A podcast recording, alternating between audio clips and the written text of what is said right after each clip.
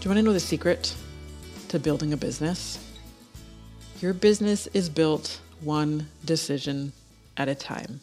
It is literally a process of building layers. And what does it actually take to build a thriving flower business? I think three things.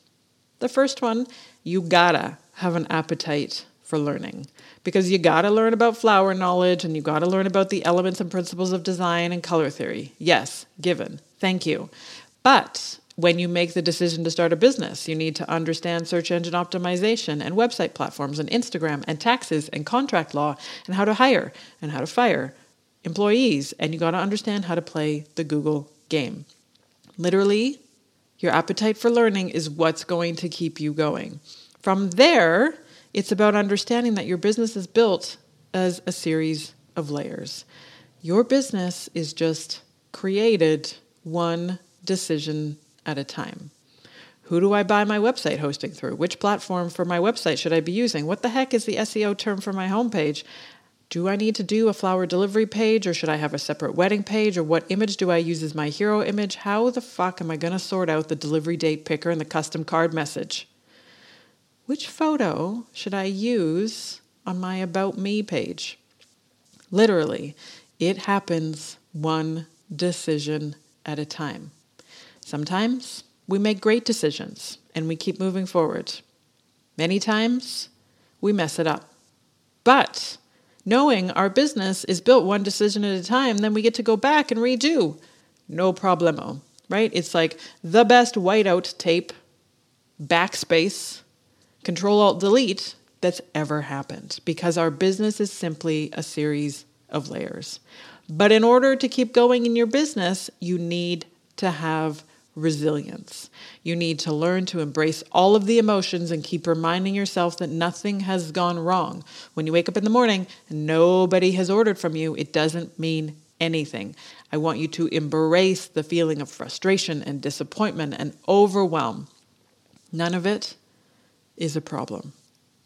The fucking frustration that we have to feel when we're sorting out our websites, trying to navigate Google AdWords, search engine optimization, documenting our systems and processes, going out there and hiring freelancers, trying to sort out recipes, all of it. It's all part of building a business. If anything ever goes wrong, if it doesn't go the way that you thought it would, None of it is a sign that there is anything wrong with you. There is nothing wrong with you. This is the human experience, and the human experience is 50 50.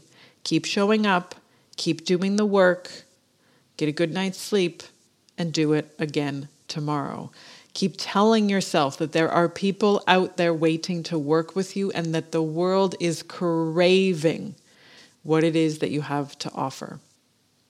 When you sign up to my boot camp, I am on a mission, fucking mission, to give you the exact how.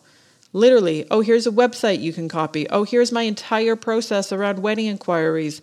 Oh, yeah, online catalog. Yeah, I've got that covered. How to sort out Instagram, Instagram feed, Instagram highlights, Instagram templates, Instagram bio, how to make the most of the one link in your bio. Oh, yeah, we've got that covered too. But the reason I do that is because I want to answer all of your questions when it comes to marketing and sales and pricing and hiring and profit and loss statements, how to manage your cash flow, and what to do with proactively managing your taxes. All of the really sexy stuff that nobody else wants to talk about, I'm here for all of it.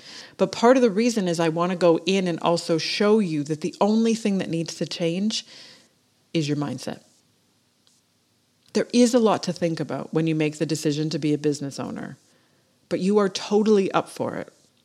I want you to get from where you are today to where you want to be as fast as possible.